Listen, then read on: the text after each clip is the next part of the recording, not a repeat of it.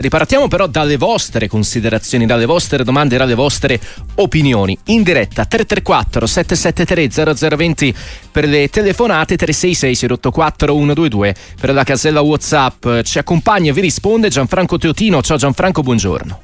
Ciao, buongiorno, buongiorno a tutti. Daniele da Firenze, ciao, ben trovato. Buongiorno e buongiorno a tutti voi. E volevo fare una considerazione e una, una, domanda. Volevo parlare sulla Juve. Io volevo dire solo a tutti i tifosi della Juve sì. che la Juve eh, ha finito il suo ciclo di nove scudetti eh, e purtroppo per colpa della società che ha mandato via Marotta o l'ha fatto andare via. Ha preso Ronaldo perché Ronaldo ha vinto due scudetti e si vinceva anche senza di lui.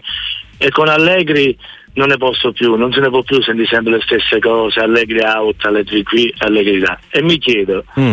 ma Allegri, lo so che ci sono tanti soldi eh, in gioco, ma non può trovare un sistema per andare via.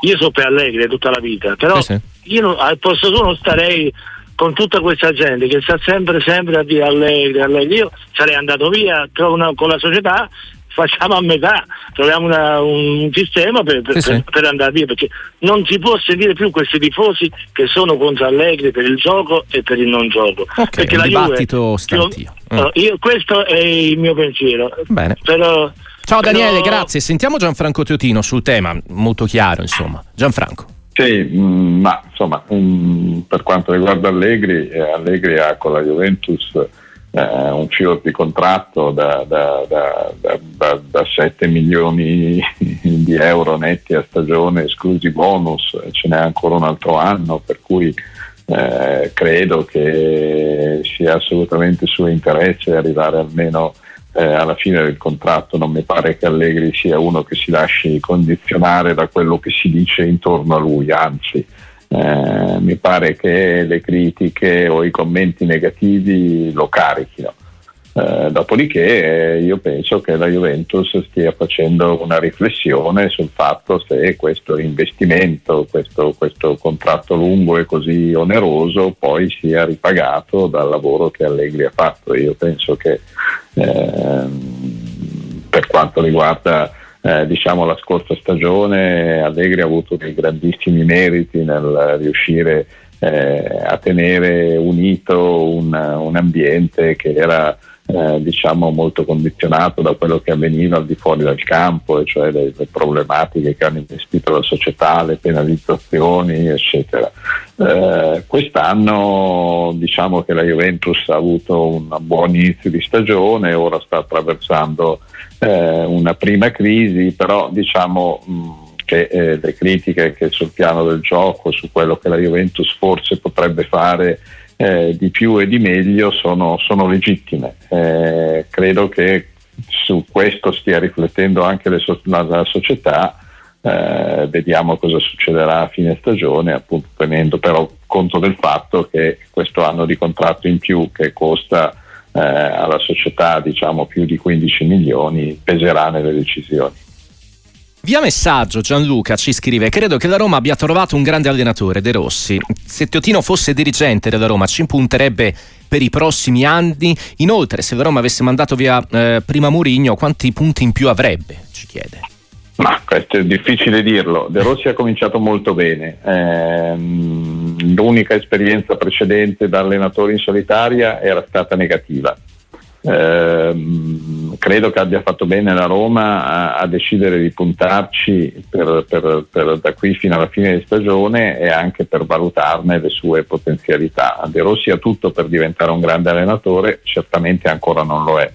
Eh, per cui vediamo come finisce la stagione, come va la rincorsa alla zona Champions in campionato e come va questo eh, questo, questo, finale di Europa League eh, e credo che se i risultati eh, continueranno sulla scia di, di, di, di, quelli che ci sono stati all'inizio di questa sua esperienza eh, penso che la Roma farebbe bene a puntare sì su di lui insomma. però mh, mm, insomma, sono ancora troppo poche le partite diciamo. quanti punti in più avrebbe la Roma se avesse cambiato prima l'allenatore eh, anche questo è difficile dirlo, certamente la Roma di Mourinho, soprattutto in questa stagione, ha sempre dato l'impressione di fare meno di quello che avrebbe potuto fare, per cui anch'io penso eh, che un po' di punti li ha lasciati per strada e si sarebbe potuto fare molto meglio. Anche una nota vocale per te Gianfranco. Buongiorno, io volevo sapere un po' riguardo a Commisso perché tutte le volte che fa una conferenza eh, stampa parla solo di bilanci e, e, nient'altro, poco di calcio e come lo è eh, la società e la dirigenza stessa. Volevo sapere ora che si poteva aspirare a vincere qualcosa, mercato zero, risultati pochi, la squadra impicchiata. Un saluto Massimo Firenze. Ciao Massimo, tifoso della Fiorentina, ieri questa lunga lettera attraverso sì. i canali della società di, di Rocco Commisso no? a difesa della, della società, della, della, dirigenza di allenatore squadra. Sì, nemmeno più conferenze stampa, adesso mm. siamo alle lettere, insomma diciamo non c'è più nemmeno il contraddittorio, per cui è molto difficile poi capire bene cosa gli passi per la testa. Questa è stata eh, diciamo una difesa d'ufficio, penso fatta anche su richiesta dei dirigenti che sono molto criticati in questo periodo. Eh, io non penso che il problema della, della Fiorentina sia, eh, sia, nel fatto che Commisso non, non, vuole spendere, mi pare che anzi che, che in questi anni abbia fatto degli investimenti importanti sia a livello eh, sovrastrutturale che è molto importante per il futuro di una società e penso quindi soprattutto al centro sportivo, alle sue eh, velleità diciamo, sullo stadio che poi sono state frustrate dalla solita eh, burocrazia italiana. Il problema della Fiorentina secondo me è stato quello che questi ultimi mercati li ha sbagliati quasi tutti, insomma, cioè sono state fatte delle scelte che ci sono dimostrate errate nonostante poi dei soldi sul mercato siano stati, eh, siano stati, siano stati messi. Per cui eh, forse andrebbe fatta una riflessione ulteriore su eh, sull'adeguatezza diciamo, di, di, degli attuali dirigenti rispetto alle ambizioni della proprietà e alle legittime richieste dei, dei tifosi che vedono eh, altre società eh, che pure non, eh, non hanno eh, meno mezzi della, della, della, Fiorentina come il Bologna, come l'Atalanta, andare avanti in questa stagione e fare ottenere almeno finora in questa stagione dei risultati migliori. Insomma per l'Atalanta poi è un discorso più lungo e quindi è riuscita anche a conquistarsi uno status superiore, eh, però quando è partita certamente non aveva condizioni eh, migliori della Fiorentina, anzi tutt'altro. 334 773 0020 a Lecce da Cristian, ciao. Ciao, buongiorno. Ciao. Una domanda per il vostro opinionista. Vai è vero che Allegri c'è un altro anno di contratto, quindi sono 7 milioni uh, netti, quindi diciamo loro sono anche un pochettino di più. Sì. Ah, così facendo non si rischia di passare tutto il valore della, della, della rosa e quindi andare a perdere molto di più rispetto al costo del cartellino del, del mister? È una, è una prima domanda. Sì. E poi diciamo, tre anni che eh, che dobbiamo migliorare, dobbiamo fare questo, dobbiamo fare quest'altro, ma poi i risultati sono abbiamo quattro punti in più rispetto all'anno scorso. Quindi non so veramente un, un riferimento eh, diciamo, utile a mandare via questo allenatore. Grazie. Ciao. Ciao Cristian, torniamo insomma sul dibattito sì, senza eh, fine Gianfranco. La, la discussione è aperta, io, io, da quello che so ci sono in atto delle, delle, riflessioni molto profonde anche all'interno della società, anche perché sappiamo che eh, gli attuali dirigenti non sono quelli che hanno richiamato Allegri alla guida della Juventus dopo, eh, dopo i due anni di separazione, per cui eh, no, non è una loro scelta, eh, si sono trovati con questo, questo, contratto a lunga scadenza, eh, l'hanno finora onorato e stanno riflettendo se è il caso di onorarlo anche la prossima stagione oppure no. Eh, credo che eh, anche il finale di stagione diciamo, condizionerà questa, questa, questa scelta ed eventualmente anche una disponibilità di Allegri di arrivare a una separazione consensuale nel caso insomma e non eh, a un esonero che avrebbe appunto per la Juventus dei costi onerosissimi considerato il fatto che eh, la situazione societaria eh, non è ancora sanata eh, a causa anche della mancanza della partecipazione alla Champions in questa stagione. Ti volevo leggere il messaggio di Stefano. A piano organico, il prossimo anno l'Atalanta può puntare seriamente allo scudetto con tutti gli elementi bergamaschi permessi da giocano anche con l'Inter. Che ne pensa il signor Teotino? È una domanda che spesso e volentieri ci facciamo no? quando l'Atalanta vola e che poi puntualmente, insomma, non, non si verifica per tutta una serie di, di fattori l'anno successivo ma soprattutto non si verifica perché poi d'estate l'Atalanta vende i suoi pezzi, i suoi pezzi migliori, no? poi magari reinveste parte di, di, quello che ha ricavato per comprare giovani da, da, da formare che vanno benissimo, però eh, purtroppo questa è la situazione, cioè già oggi si parla del eh, quasi certa cessione di Cup Miner alla Juventus, anche Ederson è molto appetito sul mercato e quindi se ci saranno offerte irrinunciabili verrà ceduto, per cui eh, diciamo che il povero Gasperini poi ogni anno deve, deve, un po' ricominciare da capo, insomma, per cui questo sia... Eh, poi, ah, certo, se ci fosse la decisione la prossima estate per una volta eh, di non fare mercato in uscita ma solo di rafforzare qualcosa ulteriormente eh, nella rosa, allora questa, questa, questa possibilità ci, ci, sarebbe. Insomma, eh, in questo momento l'Atalanta è una squadra che, che, che, gira al massimo, diciamo non all'altezza Inter, ma mh, sicuramente all'altezza di tutte eh, quelle che si pensavano potessero essere le rivali dell'Inter in questa, in questa stagione. Eh, ha ancora due obiettivi a disposizione, la Coppa Italia e la, l'Europa League, dell'Europa League sappiamo che le avversarie sono molto, eh, molto importanti a partire dal, dal, da, da, questo turno sorteggiato ieri che eh, secondo me è, è, stato il sorteggio, il sorteggio, più complicato di quello delle, delle, italiane rimaste in Europa League e in Conference League. Eh, però è davvero una crescita continua e, che non porta finora eh, alla lotta a scudetto soltanto perché poi naturalmente la società monetizza diciamo, eh, quelli che sono stati gli sforzi di, di Gasperini e dei suoi collaboratori per migliorare i giocatori già buoni che vengono scelti. Prima del break, Gianfranco, un ultimo messaggio. Uh, Lukaku, Turam, Geco, tutte e tre coppie con Lautaro stellari, ma secondo voi senza Lautaro gli altri avrebbero fatto così bene?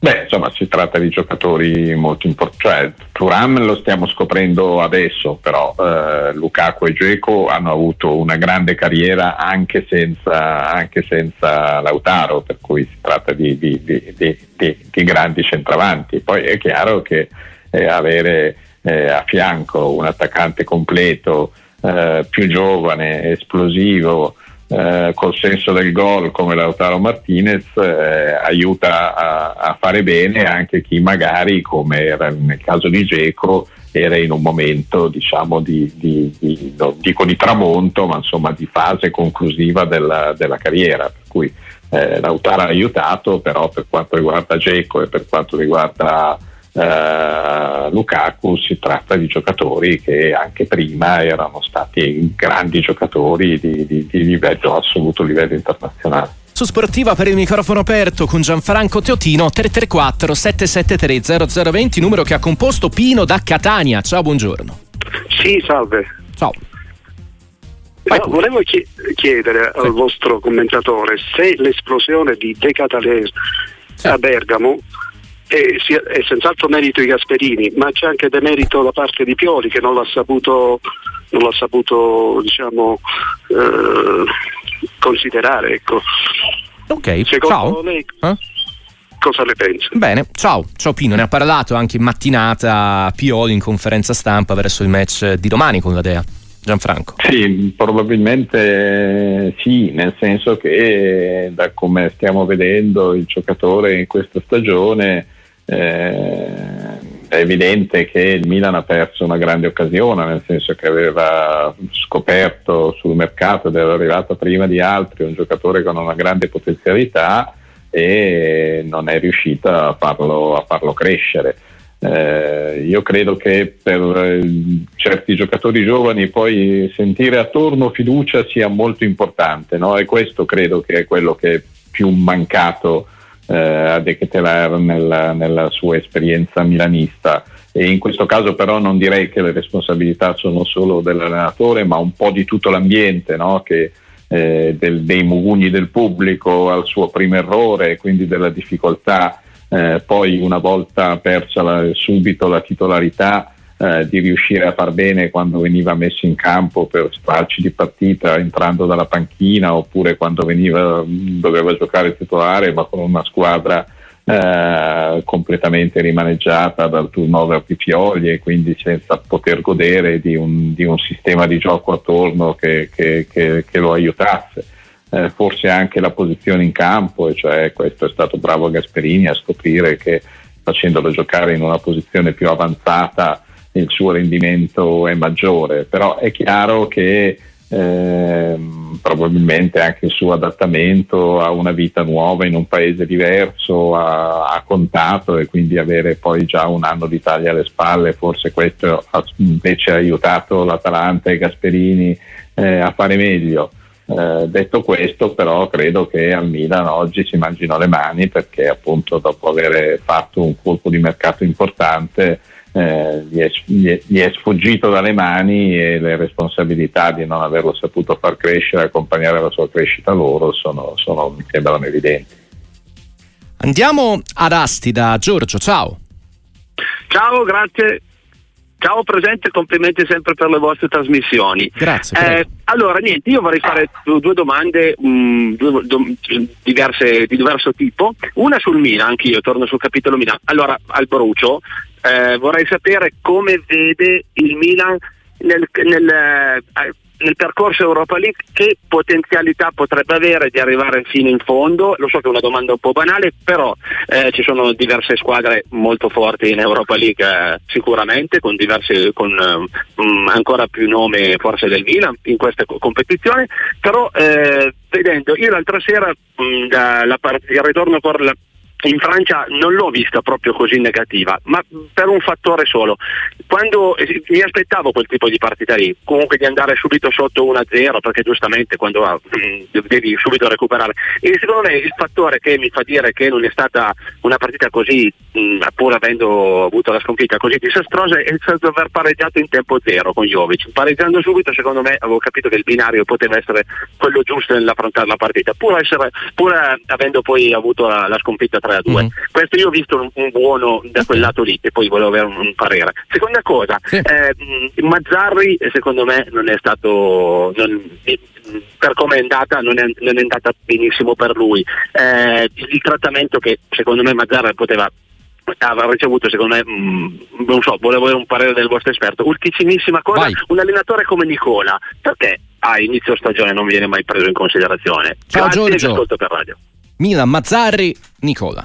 Gianfranco. Milan, allora sulla partita di giovedì anch'io non, non, non la ritengo eh, non, non, dico che non lo ritengo negativo, dico che non, non, ritengo importante come sia andata, nel senso che un po' me l'aspettavo quando tu parti da un 3-0 casalingo contro una squadra non trascendentale, quale è quella del Ren, è chiaro che entri in campo, eh, diciamo magari non al massimo della concentrazione, comunque tutte le volte che la situazione poteva eh, mettere in pericolo, lontano pericolo la qualificazione, il Milan ha reagito subito, per cui diciamo, è, una, partita che non, non, non, va considerata nell'insieme della stagione se non per quanto riguarda l'allarme comunque sulle, mm, insomma, su, su, sulla fragilità difensiva che si conferma, ma questa non solo per la partita di giovedì ma un po' per tutto quello che sta accadendo in, eh, in campionato. Sul futuro in Europa League il Milan ha avuto un sorteggio fortunato, non c'è dubbio, per cui io penso che sicuramente passerà questo turno. Eh, poi è chiaro che nel momento in cui in questa Coppa ci sono la squadra che in questo momento sta vincendo la, la Premier League, cioè il Liverpool, la squadra che in questo momento sta vincendo, probabilmente ha già vinto la Bundesliga, cioè il Bayer Leverkusen, è chiaro che ti trovi davanti due ostacoli alti, al momento sono due squadre eh, che sembrano più, più forti del Milan. Eh, sulle altre ce ne sono alcune forti, eh, a partire dall'Atalanta che quest'anno il Milan l'ha già battuto due volte, vedremo poi come andrà eh, domani sera, eh, però è chiaro che poi tutto molto dipende dai sorteggi, da quello che succede, dai momenti in cui incontri le altre squadre, eh, però diciamo che dire oggi eh, che il Milan è la terza favorita non si va molto, molto lontani dal, dalla verità.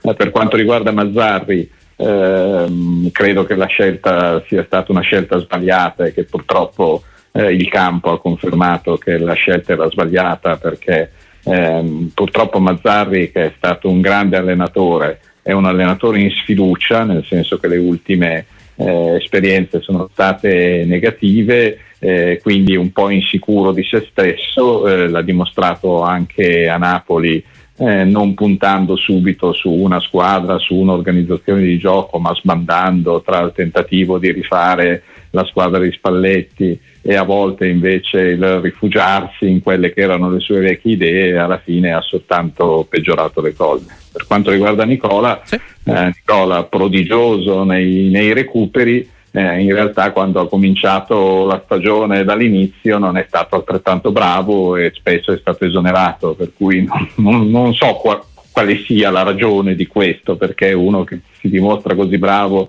nel rimediare a, a situazioni che, che, per tutti sono disperate e poi invece quando parte dall'inizio non ottiene gli stessi risultati. Però è, insomma, questa è la sua storia e questo dice il campo. Davide da Roma, ciao, buongiorno. Ciao, buongiorno, buongiorno a tutti. Ehm, allora, io sono un tifoso milanista e stavo ascoltando sì. Teotino proprio sulle, che stava parlando appunto del Milan. Eh, mm. Mi rifaccio a quello che ha detto un, un collega tifoso eh, qualche minuto fa uh-huh. riguardo, riguardo Pioli. Allora, eh, io sono sincero, non riesco a capire eh, per quale motivo questo allenatore, allenatore goda di una, eh, di una carta stampata e di un'opinione da parte degli opinionisti così positiva. Eh, mi spiego e volevo sentire anche ecco, appunto Teotino che cosa ne pensa. Cioè, questo allenatore da quando ha vinto lo scudetto ha fatto malissimo, eh, non ha cresciuto un giocatore che sia migliorato a livello tecnico e mentale. Eh, ha rispolverato Adli praticamente quando lo ha ignorato per due anni. Eh, Decatelare è andato all'Atalanta e praticamente sembra diventato un futuro pallone d'oro. Eh, so- Leao ha gli stessi difetti se non peggiori di tre anni fa. Io non trovo il, il Milan è senza gioco, senza filtro al centrocampo. Io veramente non riesco a capire che cosa debba fare un allenatore per essere messo in discussione. Tra l'altro vorrei ricordare una, una cosa a tutti gli opinionisti, voce del popolo, voce della verità. Ricordiamoci che la gente non è stupida, la gente oggi Oggi i mezzi di informazione sono veramente ovunque, la gente guarda le partite e ha anche una certa competenza. La gente si accorge di tutto questo. Allora io mi chiedo, ma per quale motivo questo allenatore deve, deve, essere difeso costantemente senza alcuna obiettività dalla carta stampata e da, da chiunque analizzi le partite di calcio?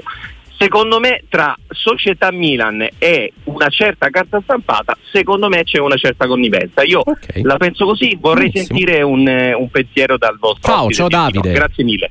Tema Pioli adesso, eh, Gianfranco. Sì, non, so, non, non, non, mi sento connivente con Milan né con Pioli e rispetto eh, queste considerazioni che, che faceva Davide. Io credo che vincere quel campionato sia stata una grande impresa eh, credo che arrivare come ha fatto Pioli l'anno scorso col Milan in semifinale di Champions sia stata una grande impresa. Eh, credo che sul miglioramento tecnico di alcuni giocatori, il non miglioramento tecnico abbia, abbia, ragione, abbia ragione, Davide. Eh, penso che, come dicevo prima, non aver capito De Ketelare sia stato un grave errore. Eh, penso che invece ci sono giocatori che eh, pur avendo mh, diciamo, un, un, buon bagaglio tecnico e fisico che però nelle scorse stagioni erano andate male e nelle loro società giocavano molto poco come so, che sono arrivati quest'anno, penso soprattutto a Lottucic e anche a Pulisi che invece con, nel Milan di Pioli stanno facendo più che bene secondo me. Eh, è un discorso aperto, cioè io non sono certo eh, che sia giusto per il Milan continuare, continuare, con Pioli. Penso che sia una riflessione legittima da fare dopo, dopo, dopo tanti anni e potremmo essere arrivati eh, anche alla fine. Eh, ho sempre pensato che non fosse giusto mandarlo via quest'anno dopo certi risultati negativi perché credo che comunque eh, quest'anno il lavoro da fare era ancora più difficile che negli anni scorsi eh, salvo che nella prima stagione quando si trattava di rimettere in piedi una baracca che faceva acqua da tutte le parti, nel senso che quest'anno sono arrivati tantissimi giocatori nuovi, un intero reparto eh, è stato sostanzialmente rivoluzionato, eh, ci sono stati una serie di infortuni eh, non, la, la, cui natura non, non, mi sento di attribuire ai metodi di preparazione dell'allenatore perché credo che siano gli stessi per quando è arrivato al Milan ed è questo il primo anno in cui gli infortuni sono stati così importanti e così concentrati in un solo settore, per cui credo che eh, per quanto sta succedendo in questa stagione abbia tutte le attenuanti. Eh, penso però che sia legittimo poi a questo punto decidere di, di, poter cambiare strada per il futuro e di vedere di, di, eh, di ricostruire una squadra vincente magari con, con, un altro allenatore. Però io non me la sento di dare un giudizio negativo sulla stagione del Milan di oggi perché era un Milan nuovo, ricostruito, eh, senza grandissime stelle che comunque eh, penso che non fosse all'altezza di che non abbia comunque un organico all'altezza di Inter e Juventus in Italia o delle grandi squadre d'Europa. Insomma, sì, forse eh, all'altezza del Borussia Dortmund ce l'aveva e quelle sono state veramente le due partite peggiori secondo me della stagione. Chiudiamo con Fabio da Palermo. Ciao sì, ciao e complimenti per la trasmissione. Anch'io sono un tifoso milanista e desidero fare due con- considerazioni e sapere la vostra opinione. La, la, prima riguarda un paragone che vorrei fare tra, tra, il Milan e due squadre come l'Atalanta e il Bologna che eh, pur senza eh, grossi giocatori di d'attacco, ecco, mm. mh, Gasperini nello specifico non, non, mette quasi mai, non parte quasi mai con l'11 titolare con attaccanti. E, e il Bologna stesso che uh, è comunque un attaccante atipico. Mentre il, il Milan che eh, gioca con tre, tre mh, diciamo dietro Giroud eh, si, costantemente si ritrova a due blocchi separati con un, un abisso a centrocampo. Quindi ehm, secondo me eh, questo Milan, con questo Milan ha perso tantissimi punti perché eh, eh, la, il calcio moderno, come fanno Gasperini e Motta, eh, i giocatori sono tutti attaccanti quando hanno la palla e tutti difensori quando si tratta di eh, recuperarla. la seconda è riguardo De Keteler che secondo me è sì un rimpianto per il Milan ma anche quest'anno se, se fosse rimasto al Milan con questo, eh, con questo modo di giocare del Milan eh, che mh, appunto come ho detto non, mm-hmm. non, lascia un giocatore come De Keteler libero di spaziare come ha fatto Gasperini in passato con Gomez e Ilicic si sarebbe ritrovato sempre in un limbo senza okay. uscita. Ciao, ciao Fabio, grazie per averci chiamato. Gianfranco, sempre, sempre sul tema tutte considerazioni ragionevoli. Io penso che in questo Milan De Ketelar avrebbe voluto giocare anche da centravanti, no? al posto di, di Giroud con caratteristiche, eh, con caratteristiche diverse. Per quanto riguarda il fatto che spesso il Milan si allunghi troppo e quindi che lasci i difensori in balia eh, degli avversari beh, beh, è accaduto in questo campionato, credo sia questo uno dei problemi de, di questa eccessiva vulnerabilità della difesa del Milan, eh, credo però che ci sia molta eh, responsabilità in questo anche nel fatto che poi da, sono mesi che i titolari non giocano perché, perché, sono, perché sono, infortunati insomma. e comunque eh, vorrei ricordare che il Milan è davanti all'Atalanta e al Bologna in campionato finora, pur avendo perso le due partite con l'Atalanta. Gianfranco Totino, grazie, appuntamento a presto su Sportivo. A presto, buona, buona giornata a tutti, ciao.